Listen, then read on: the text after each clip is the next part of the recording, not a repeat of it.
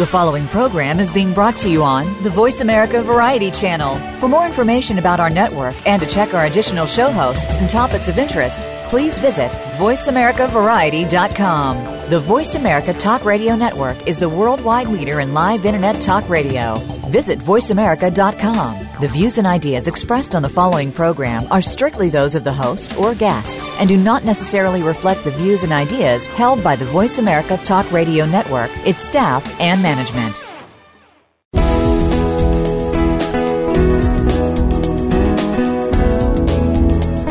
Welcome to Getting In, a college coach conversation hosted by Elizabeth Heaton. There are so many challenges involved in the college process, including choosing the right college, planning a payment strategy, creating a high school plan, and much more. The team of experts from College Coach are here to help you find some, if not all, of the answers you need. Now, here is your host, Elizabeth Heaton. Everyone, and welcome to Getting In, a college coach conversation. Um, over the past few months, we've been asking you to send us your thoughts on the things you'd like to hear more about, um, or any specific questions that you might have. And in today's show, we're going to try and answer as many of those admissions and college finance questions as we can get to in the time that we have. Um, but first, while many seniors are wrapping up their admissions process at this time of year, there's actually a whole new group of students who are embarking on theirs. And the first step for most of those is figuring out where they're even going to apply. So we've done a few shows. Check the archives. If you listen to this show in the past, you know that I'm always talking about the great content we have in the archives. Um, and we've got some really good information there about how to put together a list, uh, and you know really kind of how to think about getting started on that piece of it. And today we're going to tackle what happens once you have that list in hand. Um, and so here to discuss kind of the best way to research your colleges is my colleague, who also happens to be a former Georgetown admissions officer and did some time as a college counselor in Hong Kong, uh, Lauren Randall. Welcome, Lauren.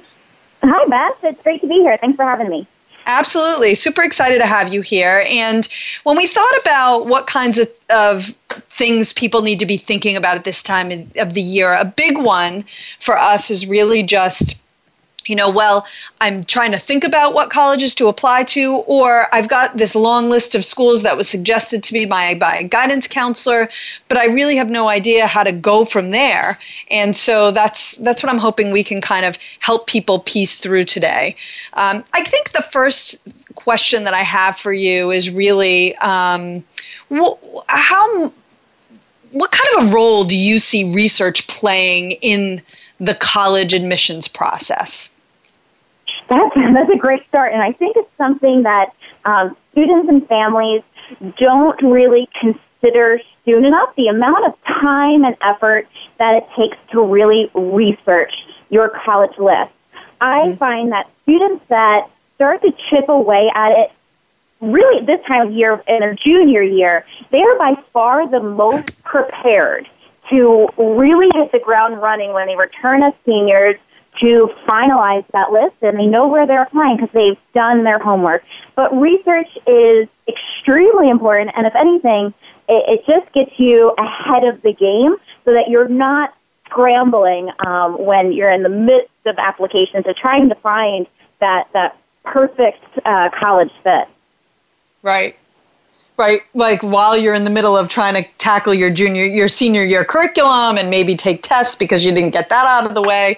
If you're listening to getting in hopefully one thing you have started to really kind of take in is the idea that the earlier you start the better within reason. We don't want you researching colleges in middle school um, but now is a good Definitely time if, if you're a junior. So one of the things that i get asked a lot when people start their research is they they want to know well where does this school rank what do you mm-hmm. think about um, I've actually been fairly vocal about my thoughts about using rankings in this, but I'm always eager to hear other people's opinions. So, what do you think about using rankings um, to either build the list in the first place or then to use that as a point of reference when you're researching schools?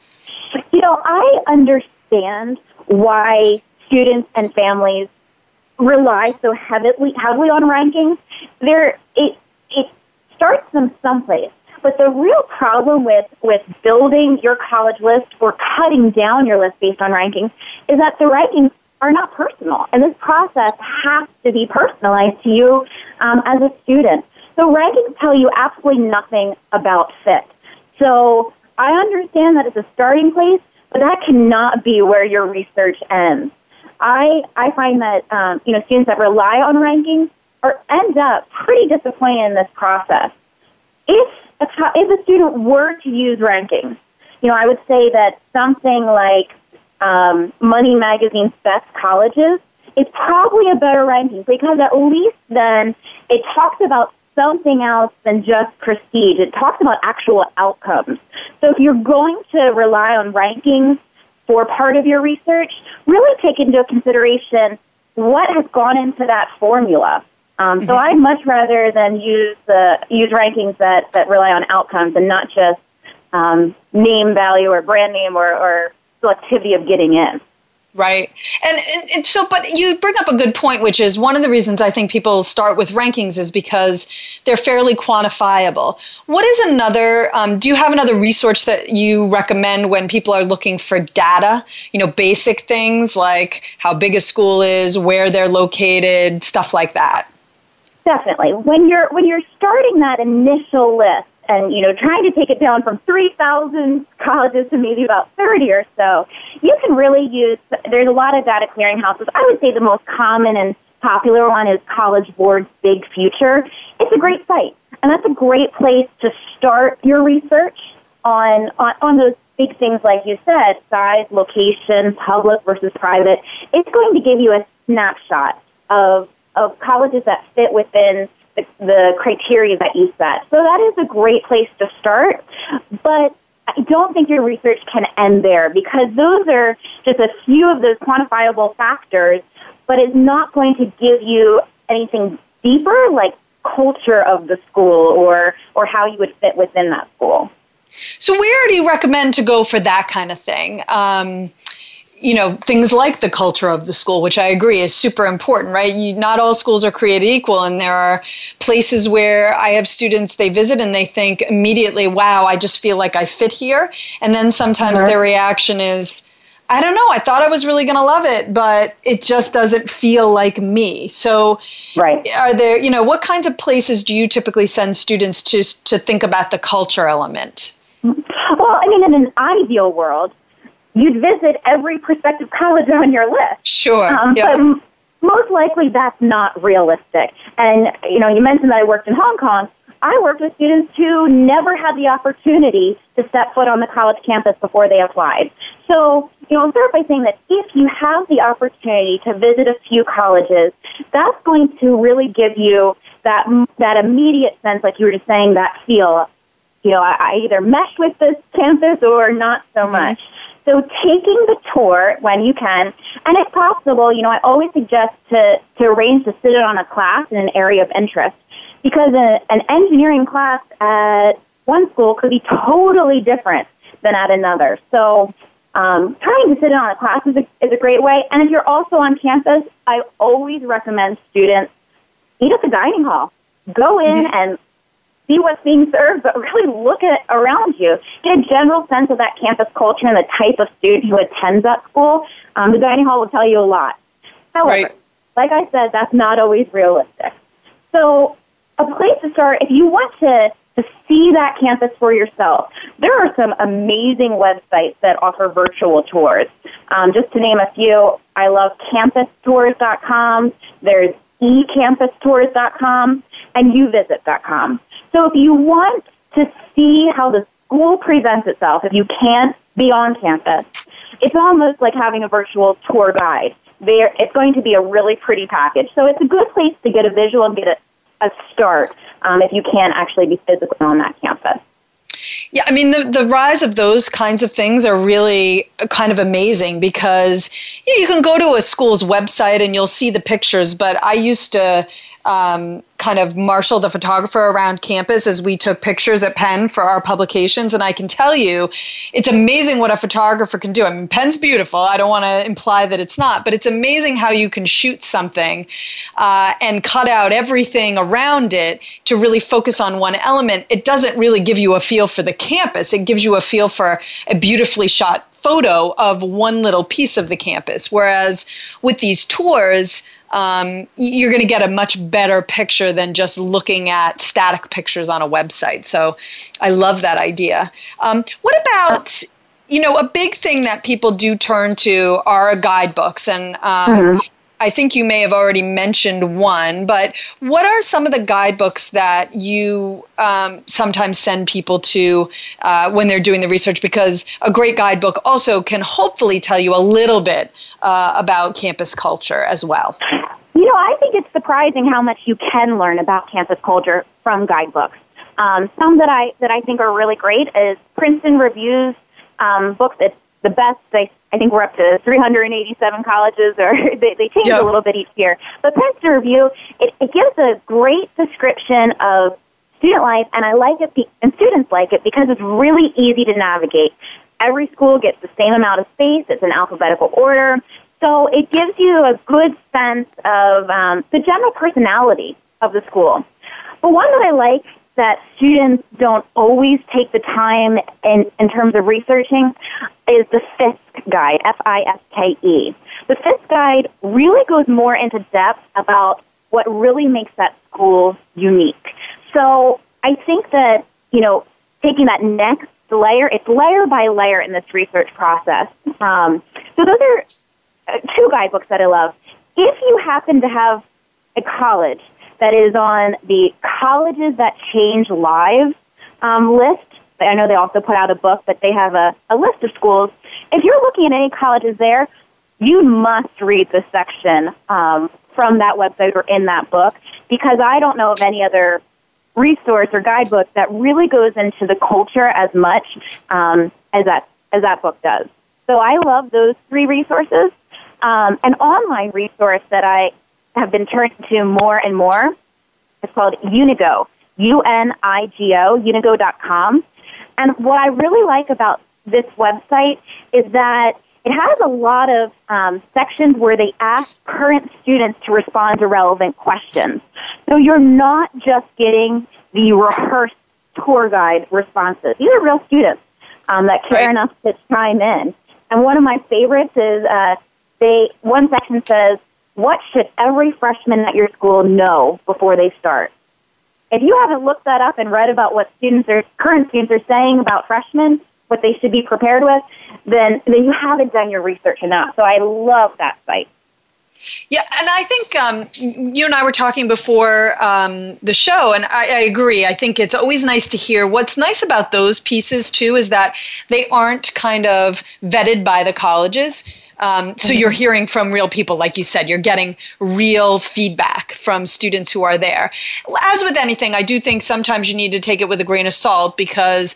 Um, you know, for Yelp reviews and things like that, I'm always right you know, I always have to put on my critical eye there and say, well, I can appreciate that this person had a not so great experience, but I look for overall trends. Um, mm-hmm you know, and you look for a lot of feedback versus only a little bit of feedback. Well, maybe you're just dealing with someone who was a little disgruntled, but you know, if the feedback's not great, or is just thinks it's the best thing since sliced bread. But if you're only hearing from you know two or three students, it may not be as useful as if 100 students have weighed in and then you can start to see trends. And um, so but I, I, also i agree really great because you're you're hearing from real people. Um, and and one of the things we were talking about is the the uh, goal of kind of hearing from other real people. So what are some mm-hmm. other suggestions um, that you have that maybe don't involve guidebooks or websites at all um, and maybe are about the people that you know talk to everyone. Talk to everyone that you know who's attended that college that you're interested in. And a great place to start is your guidance office. Go talk to your guidance counselor because they have access to to lists of, of previous students from your high school that may now attend that college. So even if you didn't know that person personally, that that student from your high school personally, you know, I'm sure they would welcome a text or an email or a Facebook message saying, hey, I'm about to graduate from the same high school. I see you're attending a college that I'm really interested in. What was your transition like there? What's been your experience like? So you get that, that human element, that personal connection. And like you said, you know, always take it with a grain of salt. Everybody has yes. different opinions. But it's, at least it's somebody from your neck of the woods that ended up where you might be too and can give you some, some real life advice. Right, and I think very, very good point that this is just a piece of your research. This is not all your research. To the students who come into my office and say, well, nobody at my school likes this school, so I don't like this school. Or my really good friend went there and she loves it, so I will love it. It's only a piece, it can't be your whole decision. Absolutely. One other thing I was going to say is um, I, I always suggest students either pick up a hard copy of the school newspaper, the college newspaper, or mm-hmm. they're almost always online. Read the editorials.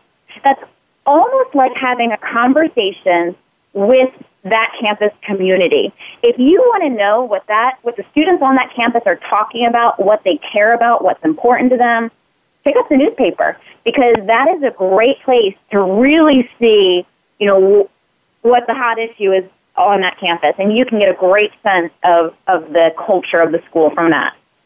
Which actually brings us to a really good point, which is if you're on the website looking at their um, newspaper, there's a lot of other great information that lives on the school's websites too. Um, you know, how do you feel about using the school's website as part of the research that you're doing? It's a must, but you must get past the front pages. So, like yep. you were saying about going around taking the prettiest pictures, and you can package it however you want, but get behind the front pages to make sure you you look deeper into you know what the students are doing, where where they do it, when they do it. Um, but just even beyond students, especially for academics, look beyond that front page. So, what are the faculty up to on their department website? You know, many professors will post video interviews or or blog about what they're researching. That's a really great, great way to drill into the school specifics.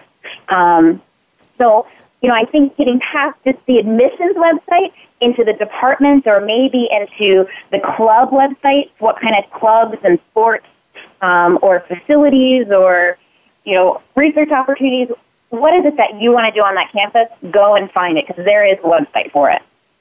And to piggyback on that, while you're there doing all this great research, take notes because A, you won't remember. Um, it'll all start to bleed together. And B, a lot of these schools are going to ask you to write a short essay about why you're interested in their school. And these are all the reasons why ultimately the school is going to land on your final list if it does. Um, so you don't want to have to do your research twice do it once, take good notes, and then you'll have that all ready for you when it's time to write those essays.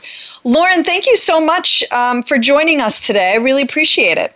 Absolutely. Thanks for having me, Beth. Bye bye. Absolutely. Uh, all right. Well, we're going to go to the break, and when we get back, we're going to be answering your college finance questions. So don't go away.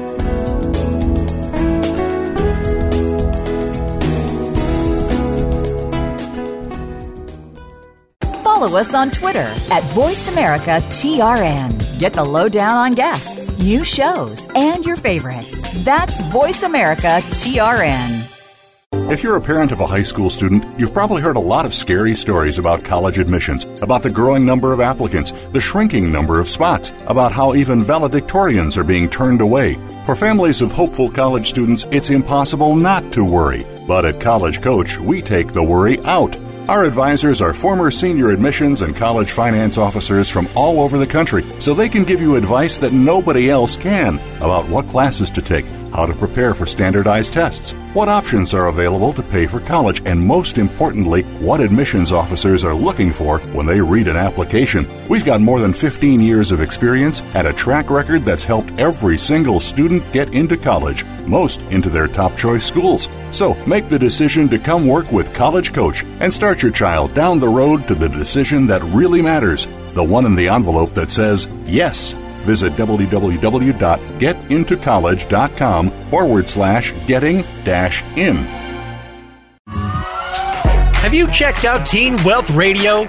It's a show for teens, their parents, and educators. Hosted by Brandy England. Along with regular weekly contributors, Teen Wealth Radio will cover the topics that teens need to talk about. Plus, we discuss a book of the week and a movie of the week. And each show will offer a challenge to our teen listeners that they can share on our private Facebook group page. Be sure to tune in to Teen Wealth Radio, live every Thursday at 8 p.m. Eastern Time, 5 p.m. Pacific on Voice America Variety.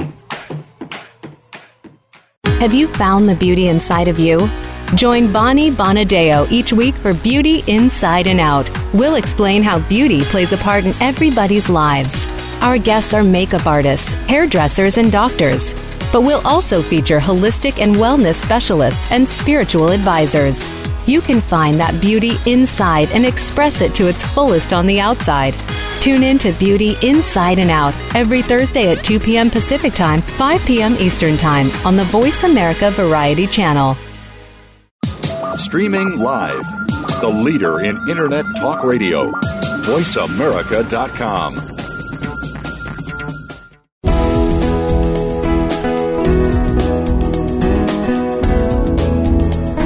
You are listening to Getting In, a college coach conversation. To reach Elizabeth Heaton or her guest today, please call in to 1 866 472 5788. That's 1 866 472 5788. Or send an email to gettingin.voiceamerica at gmail.com. Now, back to the show. Welcome back, everybody. Uh, I do want to give a special shout out to all those listeners who have sent in their questions for us to answer. And really, please, all of you who have questions, and I'm sure that every one of you does.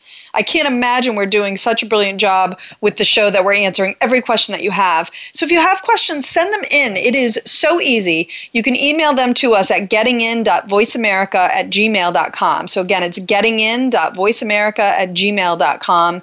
Um, we try to answer these questions either on a, sh- on a segment like this one, or we'll actually sometimes do entire segments um, based on your question. So it'll spark an idea for us that, wow, if someone's asking about this, I bet a lot of people have question about this, and we'll do a whole segment on it. So please keep them coming. We really do appreciate it. Uh, and now let's get to those questions. So my colleague, Alex Bickford, who's a former financial aid officer at Southern New Hampshire University, uh, is joining us today to field all of your college finance questions. Hi, Alex. Hi, Beth. Thanks for having me. Absolutely, and um, my readers should thank you, or my listeners should thank you as well, because if we, if I was attempting to answer these questions, we'd be in a lot of trouble. Um, because I know only enough to be dangerous and certainly not enough to be at all helpful. Um, we have a bunch, so I'm going to jump right in. Um, the first one is a little long, um, but I think there's some good stuff here. And it comes to us from Talia, who says, uh, I just recently finished your episode, Understanding How Divorce and Remarriage Affects Financial Aid. And just as a side note, uh, that is available in the archives. So if you're interested and that describes your situation, uh, take a listen. Uh, and her question is Well, I'm aware this episode aired several months ago. I was wondering if you were able to still answer questions I had. And Yes, we are.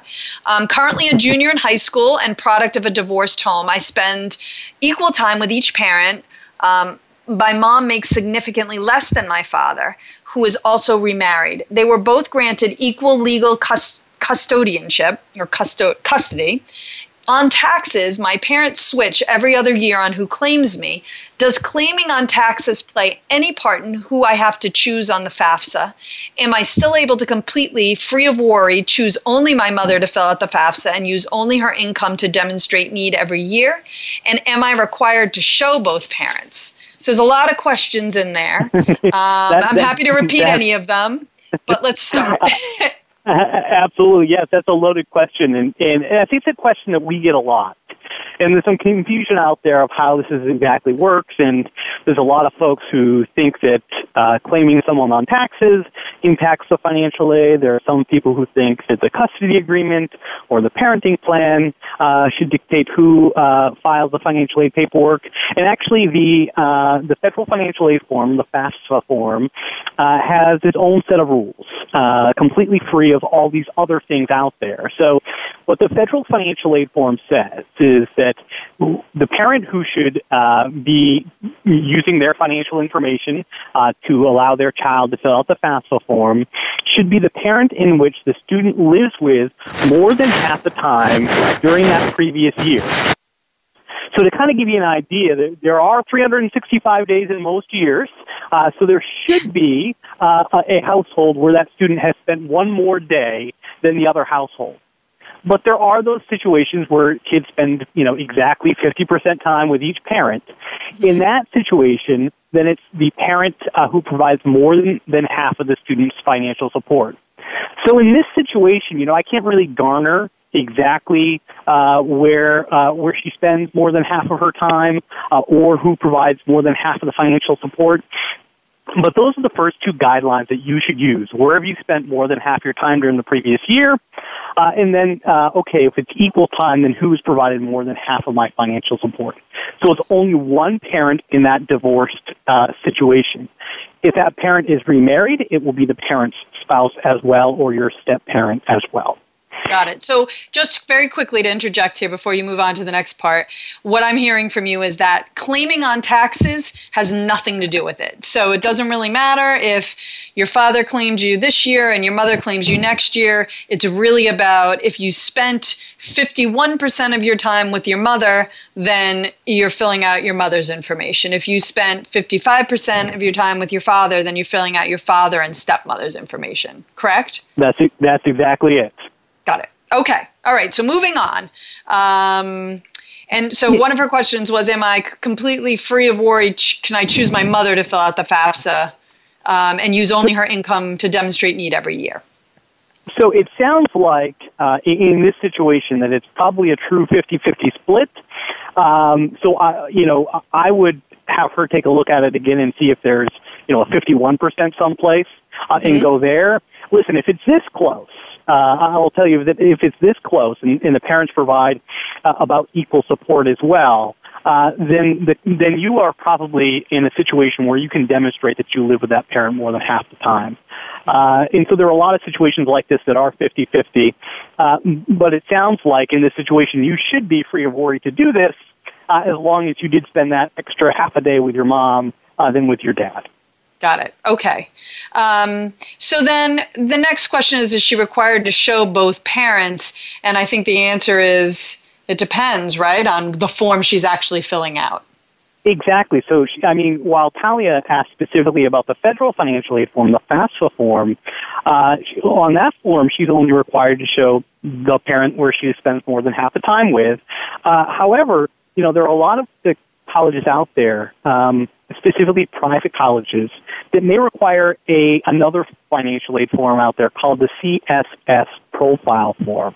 That's the College Scholarship Search Profile Form. And that form in and of itself also requires that custodial household where she spent more than half the time to fill out that form. However, many colleges have a supplemental piece to that form uh, that they require families to fill out that would be called the non-custodial profile. So if the colleges require the non-custodial profile, then dad's information and stepmom's information in this situation would come into play as well. Uh, so they're trying to kind of gather a, a holistic uh, picture of the of the family's financials. Got it. So FAFSA, it can just be the one if that is how it works out. But if you have to fill out that profile, the non custodial parent and his spouse will then also have to fill it out. All right. That's it. Um, all right, Alex, thank you. I think that is helpful to probably a lot more than just Talia. And I will tell you that it's actually very helpful to me because I find myself in a somewhat similar situation. Um, okay, our next question comes to us from Charlene, who asks What can you do to offset college costs when you don't qualify for financial aid? Big question. Yeah, that, that, that's a tough question, and I think there, are, you know, there are there are more families than, than folks may think that are in this situation, uh, and you know, you may not qualify for financial aid depending on the cost of the college. So the first thing that, that I want I want to say here is that you know, it's possible that you don't qualify for financial aid, for instance, uh, or need-based financial aid at a community college doesn't necessarily mean you won't qualify at a state college or doesn't necessarily mean you won't qualify at a private college. Uh, so as, as is true with the admissions piece, I think it's important to get a good selection of schools that you think you'd be a good fit at, uh, and, and identify what schools you think you'd be a good fit at before you determine I can afford this school or I can't afford this school because the financial picture could be very different because the school costs are so different.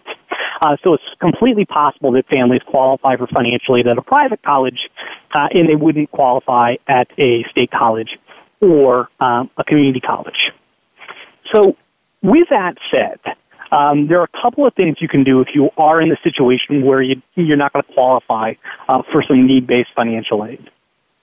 And the first thing I think uh, that you can look at are scholarship options. Whether it be scholarships from the college itself in the form of recruitment type scholarships uh, or outside scholarships, those are two good ways to find some free money out there to help supplement uh, whatever you can provide uh, to your child's education. So the, the college awarded scholarships really comes down to identifying those schools where your student would be a really strong fit academically primarily, but there are other, certainly other types of scholarships out there from colleges as well.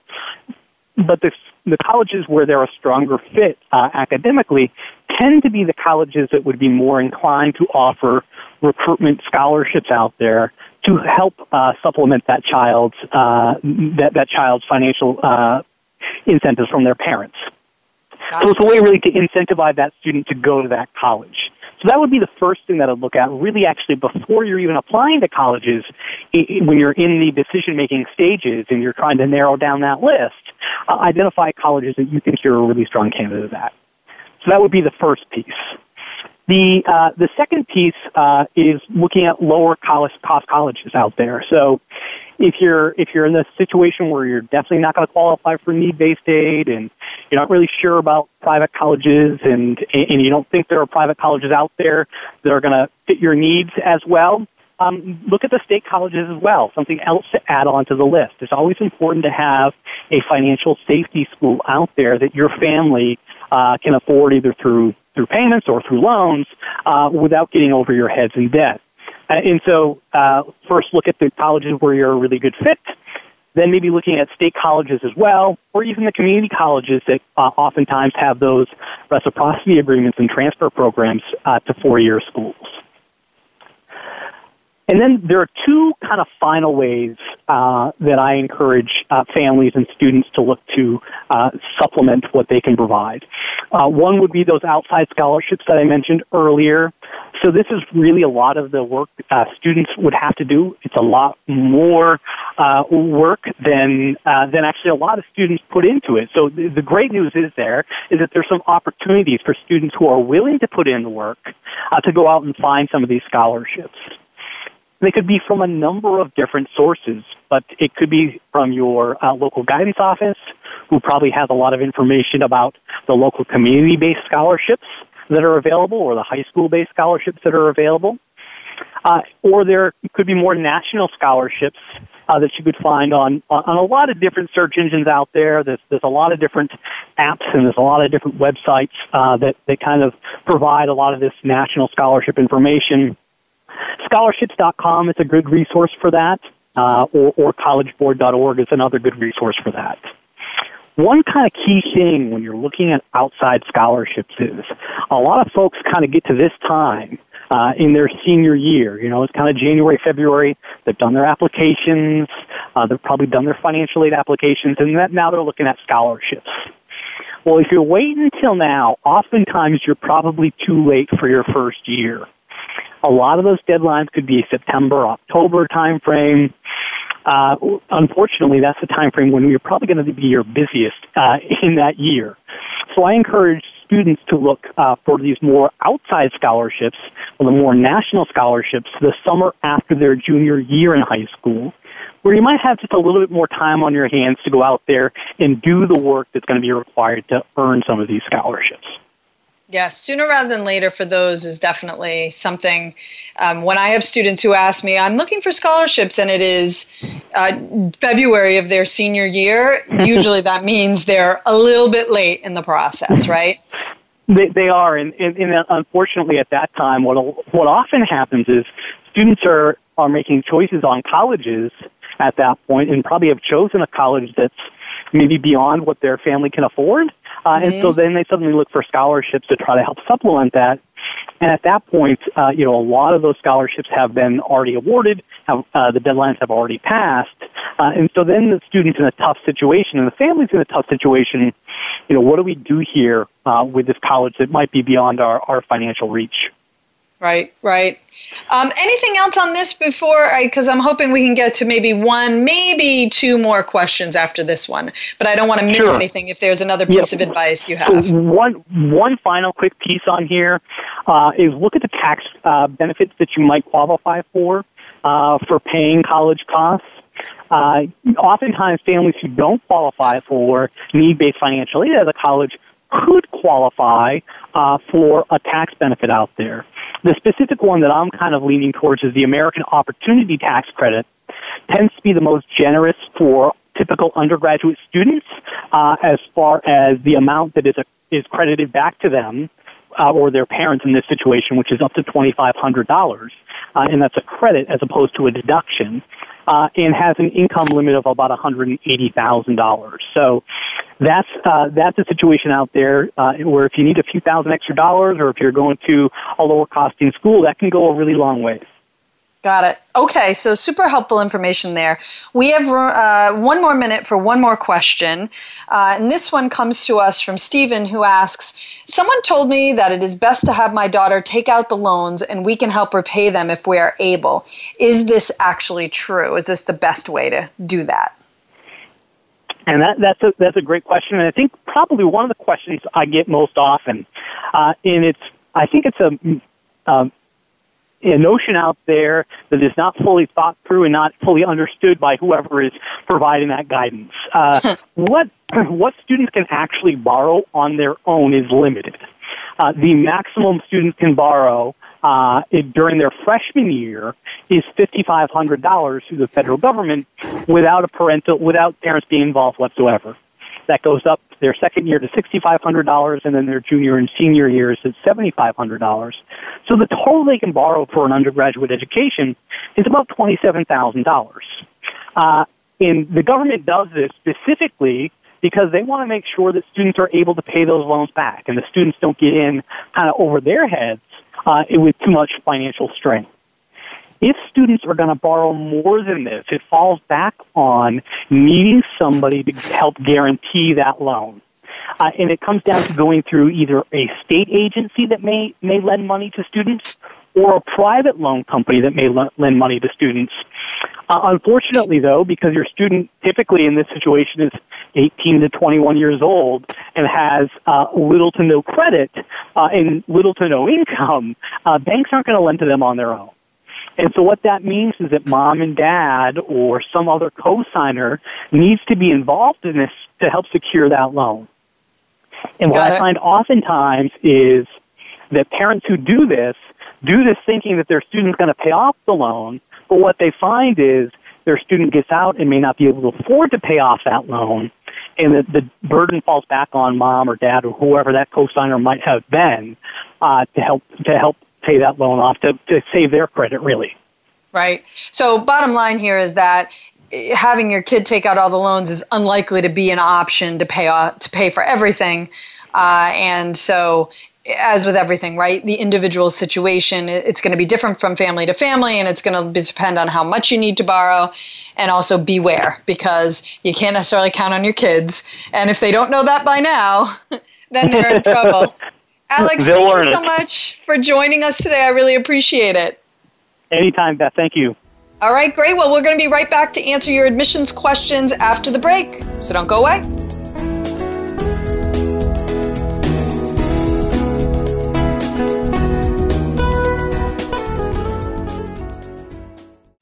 We're making it easier to listen to the Voice America Talk Radio Network live wherever you go on iPhone, Blackberry, or Android. Download it from the Apple iTunes App Store, Blackberry App World, or Android Market.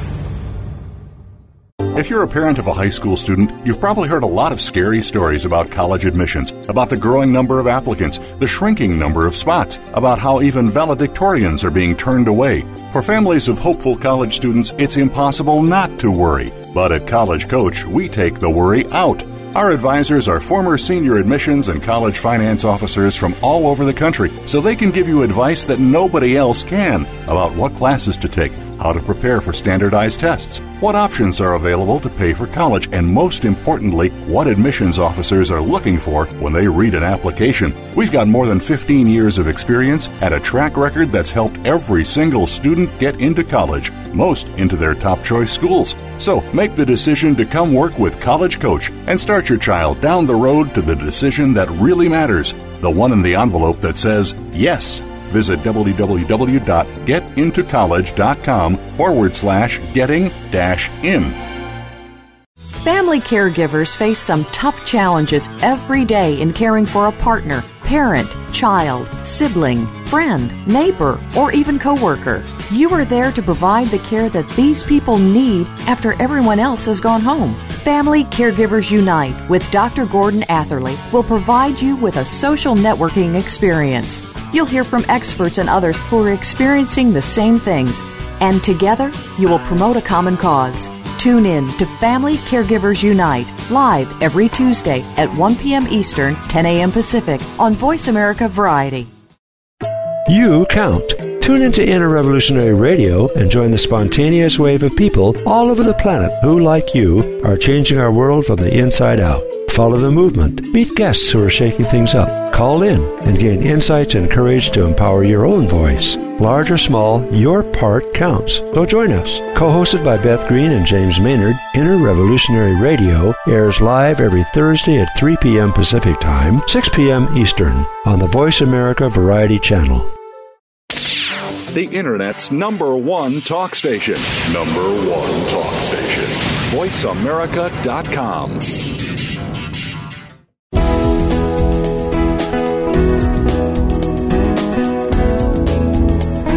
You are listening to Getting In, a college coach conversation.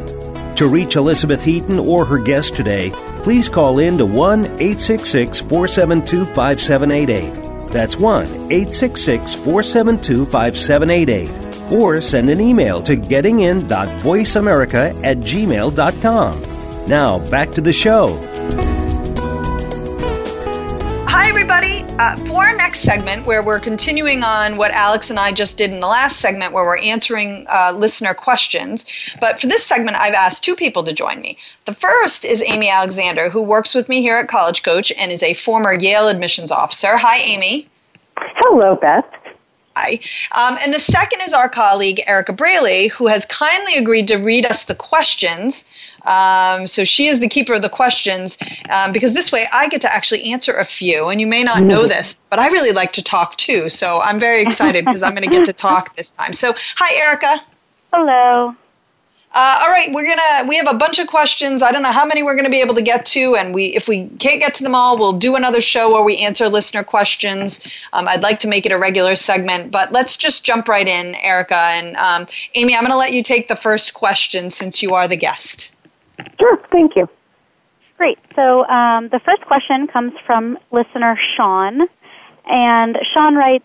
Neither my husband or I went to college, but our two daughters will definitely be attending. I keep hearing that this is an advantage to our daughters in the college acceptance process. Is this true? All right. Well, I actually would love to take this question because this actually resonates very closely to me because this was my situation. Neither of my parents attended college. I was the first in my family to go off to college. And I do have to say, and I went to Yale as an undergraduate, later working at the Yale admissions office and learning yes, in fact, this can be a great advantage. Um, just to give you a personal example, I was a very motivated, very driven student, uh, and very involved in extracurriculars, also had a job. And I think the admissions office looked at that and viewed my application as wow, she's really overcome some some circumstances, and um, you know, didn't have a family that was uh, encouraging education and discussing things that maybe some other more educated families had, and really found resources to help her progress and do well. And I think that they looked at that in a different light. So I think if you are coming from a situation like that where neither of your parents went to college and you're really engaged and involved academically, extracurricularly, uh, maybe professionally, that it does bode well for you. So I think that that you want to highlight that and show your circumstances and what you've done given uh, your background. I don't know if you want to add to that, Beth. Um, not really. I, I just I would second what you say. I mean, you in the college admissions process, there are students with all different types of backgrounds, and all different things will resonate. And I certainly think, you know, she's not going to get into college just because you and your husband don't have college degrees. But I certainly think it will be something that they notice and and uh, I don't know anyone in admissions who doesn't love to admit first generation students when they can because it does feel like a particular opportunity for that kid. And so, yeah, just to piggyback on what you were saying. Mm-hmm. All right, Erica, we're ready for the next one. Sure. Um, so this is the next question. I'm interested in application tips for students with learning disabilities specifically ADHD. Should this be disclosed? Is it ever a negative in the admission process? Could it be framed in a positive way? Thank you. So, uh, this is sort of a big question that's a little bit hard to answer without knowing the specific situation. But what I can tell you is that in general, first of all, colleges are not allowed to discriminate based on learning disabilities, learning differences.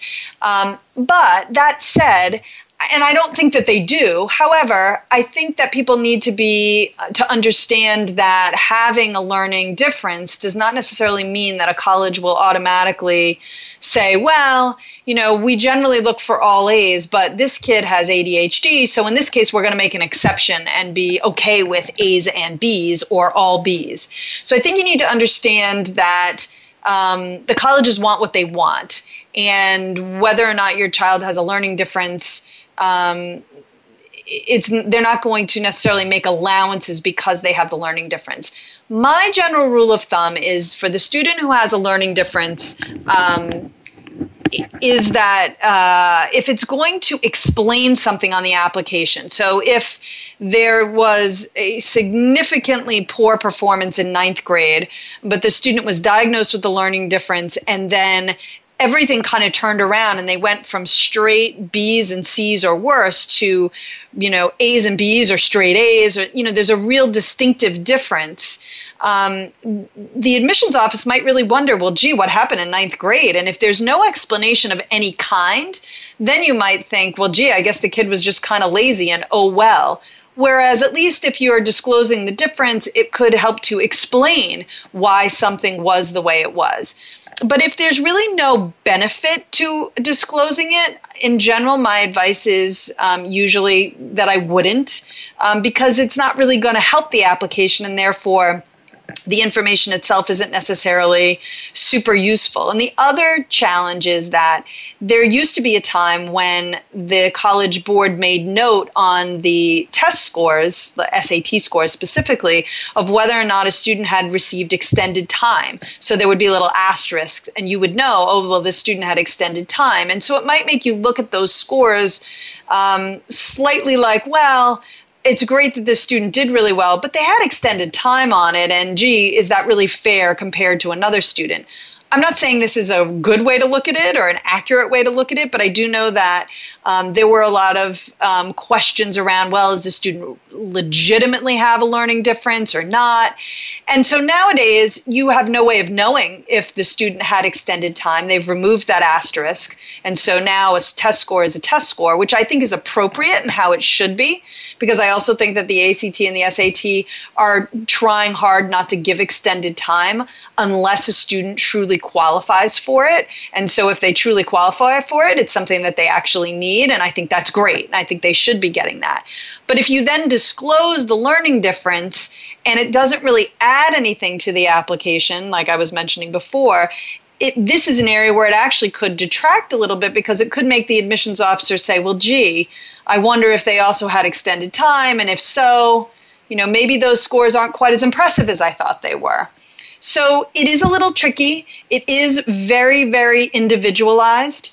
Um, and the last thing I'll say on this is that if you are not going to disclose, you do want to disclose once you've been accepted and are trying to decide whether or not where you want to go because you do want to make sure that the student with a learning difference that the school knows about it so that the student can be given proper advising and accommodations um, you don't want to keep that hidden if you ultimately enroll um, and it's fine to be asking questions about that before you apply but on the actual application whether or not to disclose is really on a case by case basis and amy again i don't know if you have something else you would add or if that kind of covers it for you. Yeah, no, that's pretty well said. I totally agree with that last statement you made. It really is case by case and it's so individual and there's no blanket statement I think with this that you can you can really make. Right, exactly. That's the challenge, right? And the thrill and that's yeah. why we do what we do. yeah. Okay. Next one. Sure. Um, this question comes from listener Leslie. She says, Thank you for your show. It is so helpful. I just listened to one regarding where to list additional courses taking on, taken on Common App, but still unclear where to list a BYU online language class for high school students. I know she can request official trans- transcript, but would she list it under college and university page with education or someplace else? Thank you so much.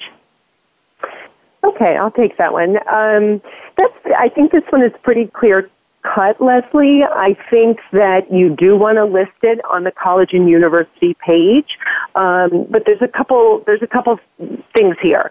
One is sometimes the classes are tied into the high school, so maybe the course was not offered at the high school, so the student took it online. So therefore, it's going to show up. It's kind of tied into uh, the high school, and it will show up on the high school transcript. If that's the case, um, then you can list it also under the current and most recent year courses, which is also on the education tab on the common application, just a couple under uh, colleges and universities. So you do want to make sure you don't list it twice, and you do want to make sure that you do have an official transcript that is sent just like your high school guidance counselor will send your high school transcript. You do want all college classes, online or otherwise, to have an official transcript so you will get credit for that, um, and they will see your final grade. There you go. I got nothing to add to that. Perfect. Yeah. um, next question then is from listener Diane. Our freshman son took Spanish 1 honors first semester and Spanish 2 honors second semester. His guidance counselor strongly suggests Spanish 3 honors, but our son is not at all interested in continuing and would prefer to use the block for an additional programming course. I know there are countless variables that come into play with acceptance decisions, but how important is three years of a language? Are there institutions that will not even consider his application if he only takes two years? And if so, is there an easy, in other words, an online way of finding out the minimum criteria for a particular institution? So let's see. There's a few different things going on here. The student who is taking Spanish classes and presumably doing well, considering that the student is taking them at the honors level and is being recommended to continue at the honors level, that's usually a sign the student is being successful. Um, but the student isn't interested. Uh, let's start there. One of the things that I frequently talk to parents about and students is the idea that unfortunately high school is not really the place where you get to really explore your interests. Um, high school is about being broadly educated. So, from a college's point of view, their ideal scenario is that the student is sticking with all five major subject areas math, science, English, history, and foreign language all four years. And there are some schools where they really want to see this. Um, so the more selective you get, the places where Amy worked at and I worked at, Yale and Penn, you know, really, we really did want to see four years of foreign language in high school. So, you know, I would often get the question, well, I did a year in middle school, and so is it okay if I stop taking my foreign language after my junior year because I've had four years? From our perspective, we really wanted an, a, a, really good reason why the student wasn't taking the foreign language in their senior year because we wanted to see students in that language all four years while they were in high school. Um, college is about going above and beyond, so that's really what colleges love to see students who are going above and beyond what the high school requires for graduation. But more specifically, here, I have no way of knowing kind of what the goals are for this student uh, he wants to take a programming course in place of the Spanish. That makes me think he maybe is interested in something like engineering. Um, and I will say that in the one area where we were maybe a little bit more lax on the foreign language requirement might be in engineering, where um, engineering at Penn actually was the only school that didn't have a foreign language requirement when I was there in terms of taking foreign language in college in order to graduate. So we might be a little lax on it. But even then, my expectation was that the student was going to be at least taking uh, the foreign language through junior year. Um, and not dropping it before then. Uh, so even there, I, I really I do think that keeping up with Spanish at least through Spanish three is probably not a bad idea. All of that said, if he's not looking at highly selective colleges or or overly selective colleges, there are probably way way more schools in this country who will be fine with two years of um, Spanish than would require three years. So it's really more about the individual school's requirements. And again, the more selective you get, the more important that foreign language is going to be. Um, and is there an easy online way to see this? Nope. Sorry. I wish there was, um, but it doesn't really exist. Um, and believe it or not, we actually just ran up against our time limits. We were so busy talking and sharing that um, we're almost out of time. So, Amy, is there anything like five more seconds of insight that you would add to that? The only thing I wanted to add, Beth, but you said it perfectly, is that really if you do have a kid who's more science oriented, especially engineering, if in their senior year they want to take a, you know, a chemistry and a physics, or if there is kind of a pre-engineering course, and there's no other way to fit it in, and they have to drop the language, I am often okay with that if they're going to be applying to those more engineering focused programs, and it's more highly selective schools. So really just to piggyback on what you were saying, but I do see that happening, and I am I am okay with that in some select cases. But that was the only thing I really wanted to bring up. Okay, Amy, thank you so much. Erica, thank you so much uh, to our listeners. You're welcome. Next, next week, we're going to be talking about making the most of your college visit um, what to be thinking about in middle school, not necessarily admissions, but making good choices in middle school so that you're in a good place once you get to high school. Um, some suggestions for what you can be doing to find money to help pay for college after you've filed the FAFSA and you're waiting to hear back from colleges. Um, don't forget, sign up for free downloads of the show on iTunes. And while you're there, rate our show. We'd love to get more ratings from you. Um, the archives for our show are quite literally packed with useful information. So please go go and check it out. Um, our survey is also still open. Uh, so if you want to share what you think and why you listen, we'd love to reward you with a few free helpful guides. Um, the surveys at www.getintocollege.com forward slash survey. And finally, as a reminder, we are here every Thursday at 4 p.m. Eastern, 1 p.m. Pacific.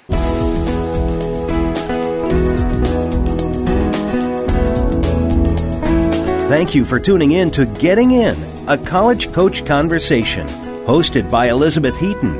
Please join us again next Thursday at 1 p.m. Pacific Time, 4 p.m. Eastern Time on the Voice America Variety Channel. Have a good week.